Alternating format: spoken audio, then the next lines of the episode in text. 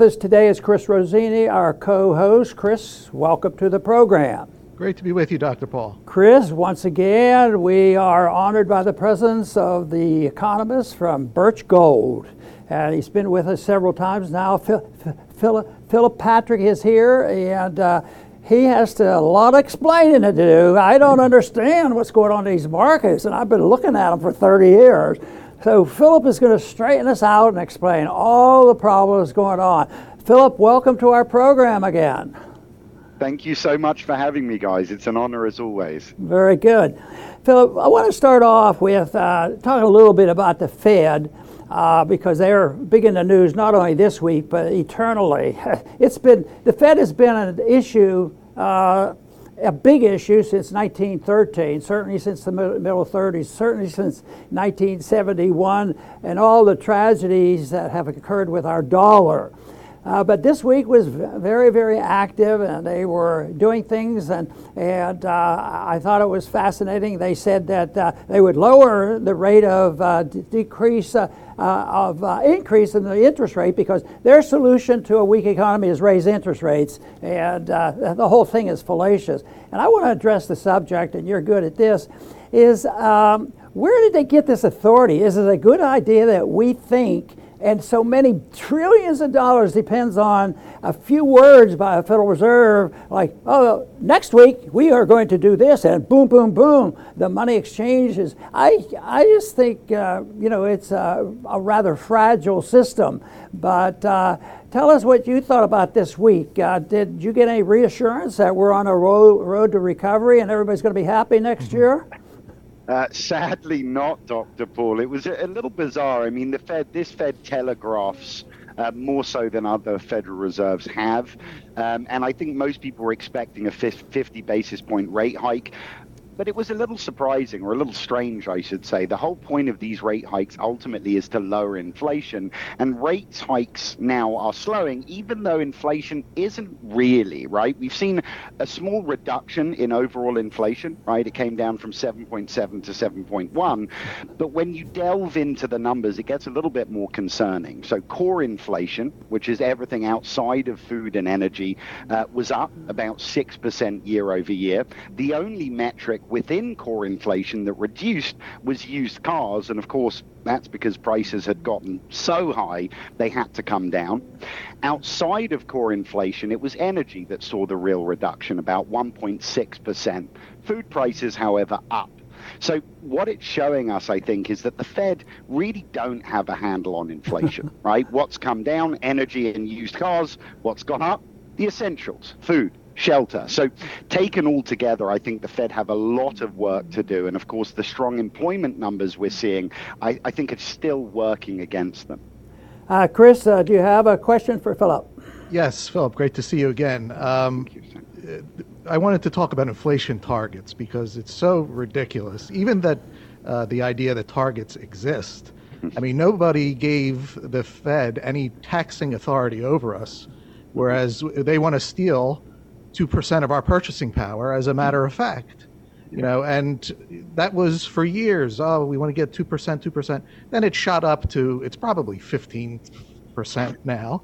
Correct. Uh, and now they're just talking about oh we just need new targets new higher targets.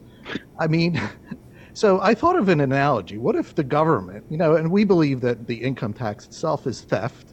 You know so if we pay 35% income tax and one day they just take 75% would we just accept? Oh, sorry, we, we overshot this year.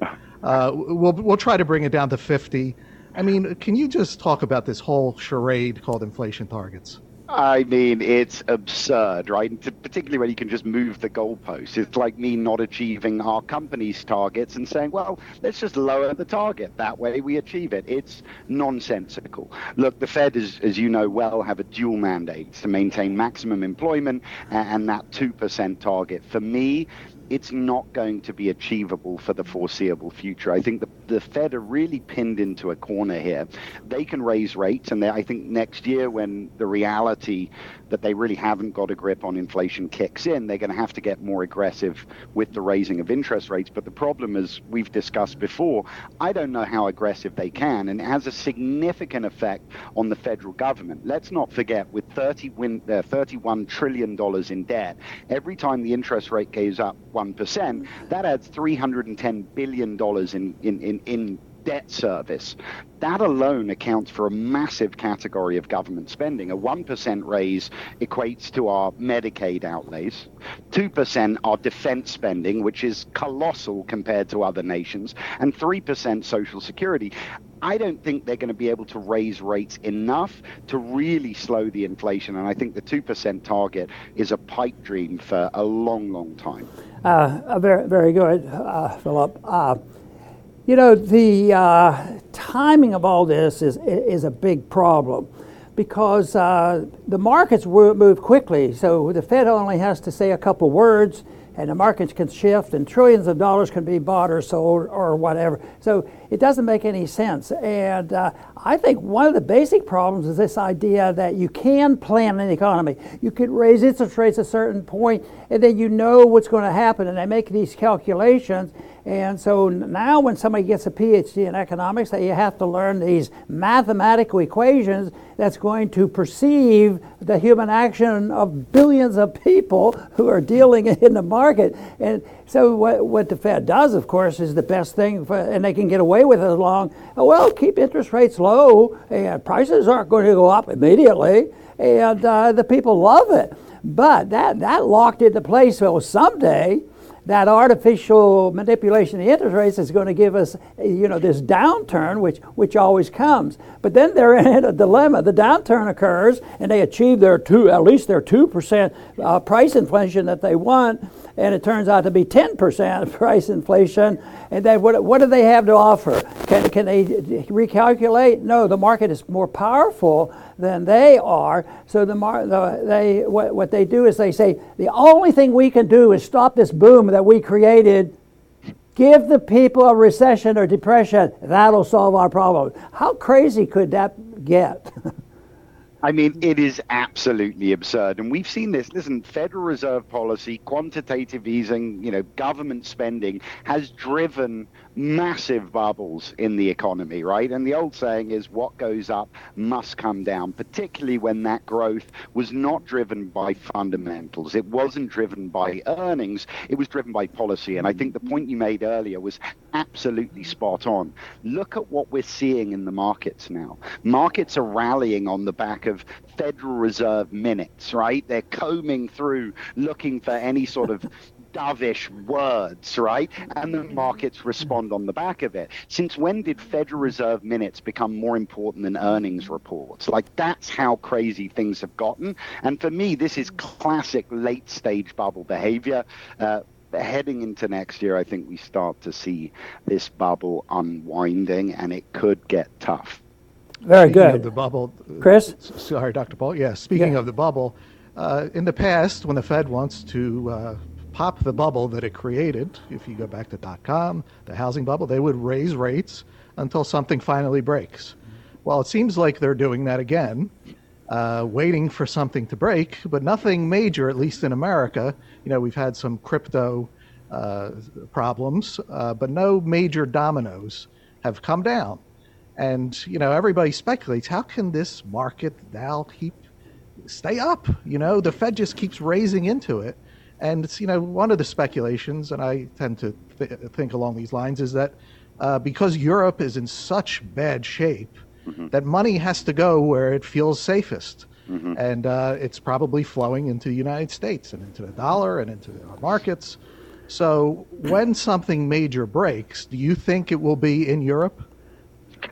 I mean, Europe's fa- falling apart, quite frankly, and, and you're correct. I think you know a lot of the dollar strength we've seen over the last few months has really been by proxy. It's been on, on the back of weakening of other other currencies. But you're right. The Fed has a really tough task, right? What they're trying to do right now is to kill demand, and it's not really working. The, the, the Fed has raised the effective uh, interest rate 400 basis points over the last year, and it hasn't really slowed consumer spending that much, which is about two thirds of, of US GDP. It's the bulk of the story for the US economy. So it's left us in the position today of too much money chasing too few goods and services. It's a tough position.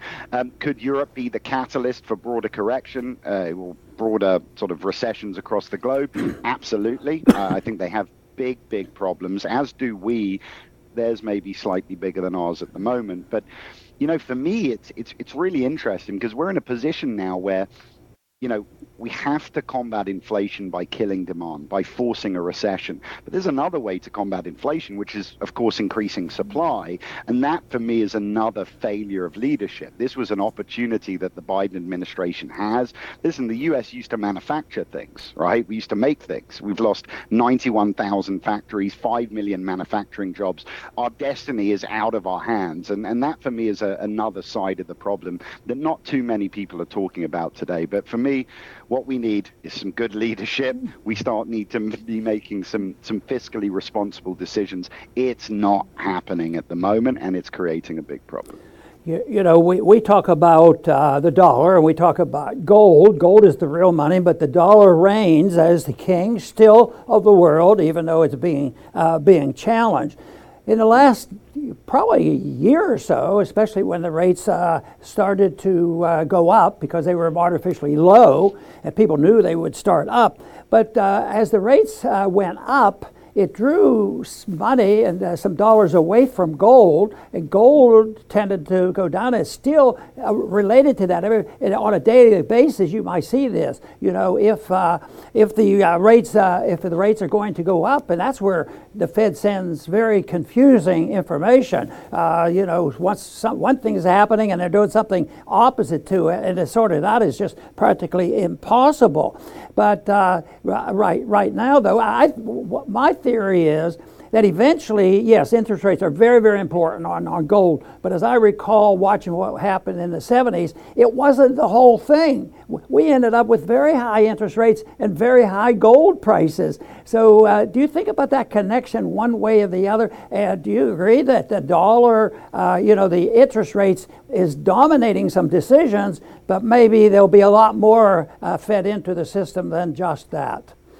Absolutely, yes. And and you know, we saw gold up until the last couple of months dip off on the back of major market downside earlier in the year. And a lot of times when when stocks drop, right, and when as you mentioned other currencies are getting hit worse than the dollar, a lot of people flood to dollars. It tends to be short term, right? After the crash in 2000, we saw a strengthening of the dollar that lasted 2 or 3 months before it corrected down. Same thing in 08 right? And you know, everyone thinks about 2008. They think about gold prices going through the roof. What they forget, initially, gold dipped about 30% on the back of a stronger dollar, and then it went parabolic. But um, I definitely see parallels today from the to, to, the 1970s. That was the last time we had a climate of stagflation.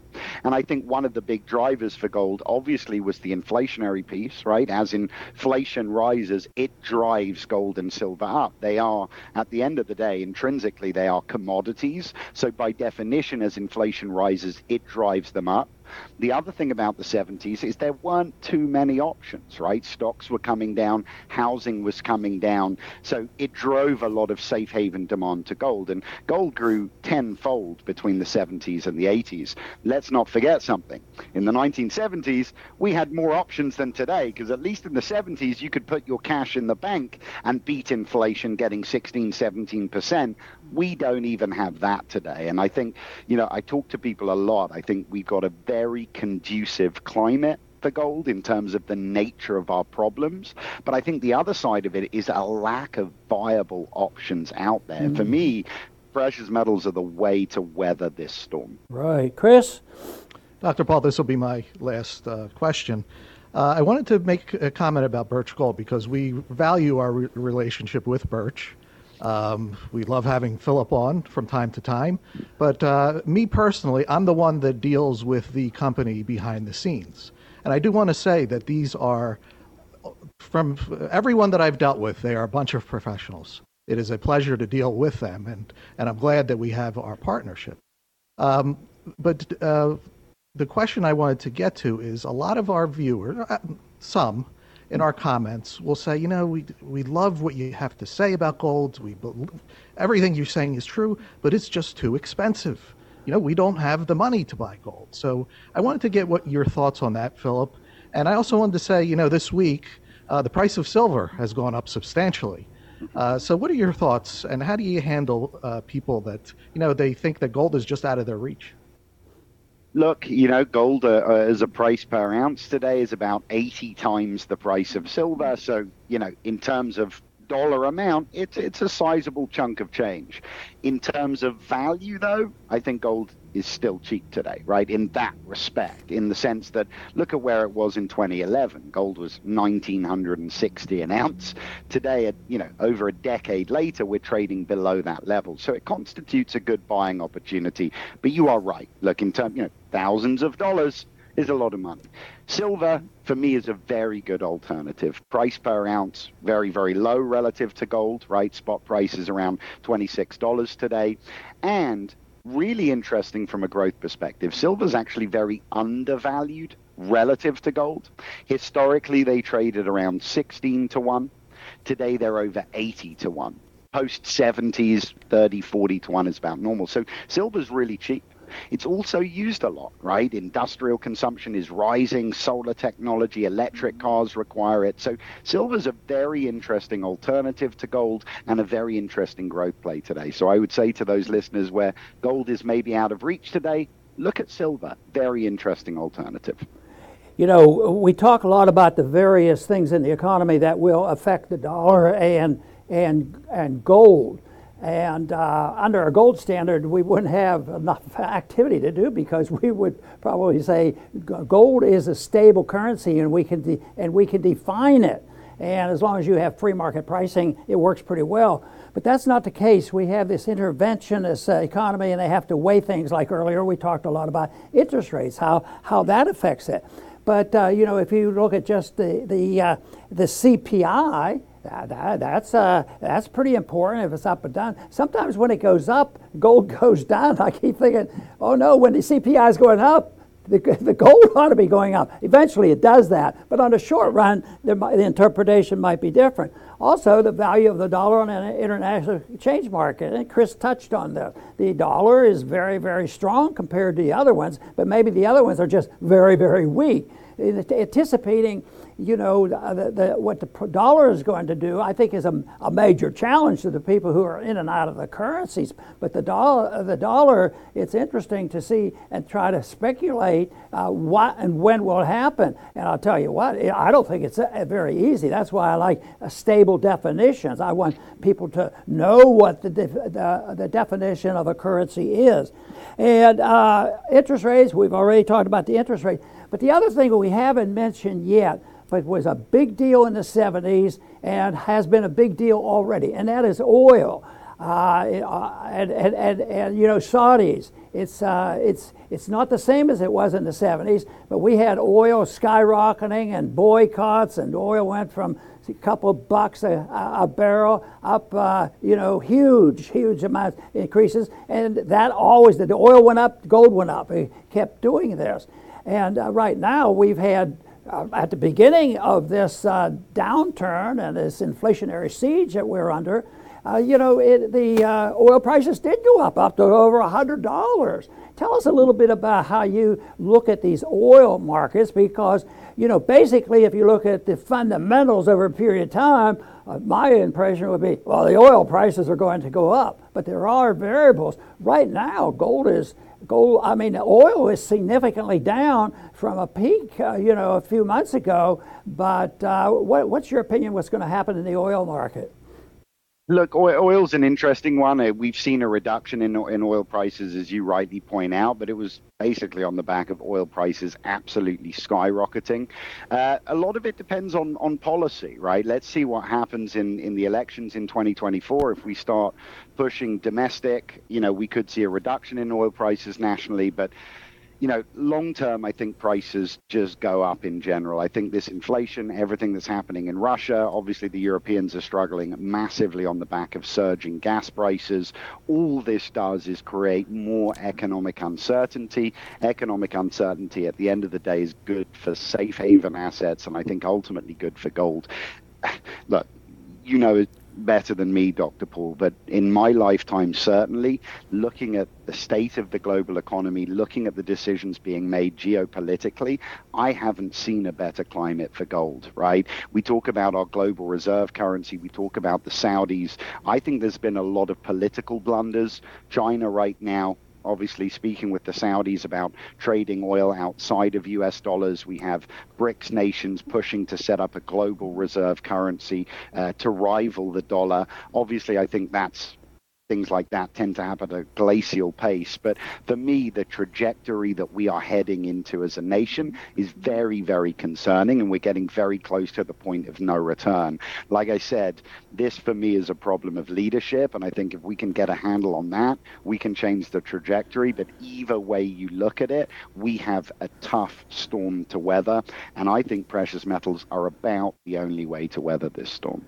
Very good. I'm going to uh, close pretty soon, but I do want to bring up a subject that's in the news uh, even yesterday, dealing with uh, the federal budget. It tends to be excessive, I would agree. Uh, yeah. You know, a little bit high. But anyway, they passed an emergency bill for it's going to last a week. Uh, by that time, it'll be a couple days before Christmas. Then there'll be more arm twisting, and they're going to try to pack it in. It's uh, it's, it's just you know criminal what they do up there because it affects yeah. the American uh, pocketbooks. But uh, last night they, they got this passed uh, in the Senate. The House has already passed $858 billion. Talk a minute about a lot of people say, well, the spending is inflation. Well, there's a relation there's a relationship there, but uh, we have to have a Fed to deal with that and turn it into inflation. But uh, and that to me seems like the the real dilemma. And I'm sure you've given that some thought so, and pay attention to some of these deficits that don't seem to be going to go down anytime soon. Yeah, listen, look, look, not all spending is, is bad, right? But sadly, wasteful spending is absolutely inflationary. And, and this is this is a point that I stress often. The Federal Reserve have a job to do, but that job will be impossible if we keep running massive deficits. I mean, it's unbelievable, right? And and and the the problem, like I said, is the nature of the spending. It is very wasteful. This is not a time to be building bridges to nowhere. This is not a time to, you know, be paying down student debt. This is a time to be hunkering down, pulling money out of the economy, and getting through tough times. And this, for me, is the big issue. And like I said, it, it's it's the nature of that spending. Sometimes debt spending can generate economic activity, but my concern is that most of the spending being pushed forward by the Democrats looks like a desperate attempt to buy votes in anticipation of a 2024 election. And for me, this isn't the time to be saddling the country with debt just to try and get another term. It's irresponsible, uh, and it's never going to work. Listen, there was a guy called Allan Meltzer, and Meltzer was a Federal Reserve scholar at Carnegie Carnegie Mellon and talking about government spending, I think he summarized it well. He said, look, never in history has a country that financed big budget deficits with large amounts of central bank money avoided incredibly high levels of inflation. I think that tells people what they need to know. There are no exceptions to this, so it is very important to stop this wasteful spending. Otherwise, inflation will be here. Uh, uh, oh, excuse me. Go ahead. Uh, I, I want to go ahead and close, but I want to emphasize the fact that uh, uh, Philip is the economist uh, for Birch Gold, and he keeps up on this. I want to give him a chance uh, maybe to send out an address there if they want to follow him more closely on what he's doing, because uh, he gets here periodically. But uh, and he's and, he, and, so far we've had a lot of favorable comments about it to go over some of these details that he goes over a little bit differently than than we do. But uh, uh, Philip, why don't you go ahead and uh, sign off and tell the uh, tell the viewers what they can do if like, they'd like to uh, follow what you're writing and saying and doing a little more closely. Yeah, so look, they can reach me uh, personally. I, you know, uh, I'm on. I have a, a, social media account on GETTR. It's at Philip Patrick on GETTR. Uh, and for some really good information for all of your listeners, uh, they just have to text secure S E C U R E to nine eight nine eight nine eight. Again, that's secure to nine eight nine eight nine eight. Uh, Philip, I want to thank you once again for being with us today, and I want to thank our viewers for tuning in, and I hope you'll all return soon to the Liberty Report.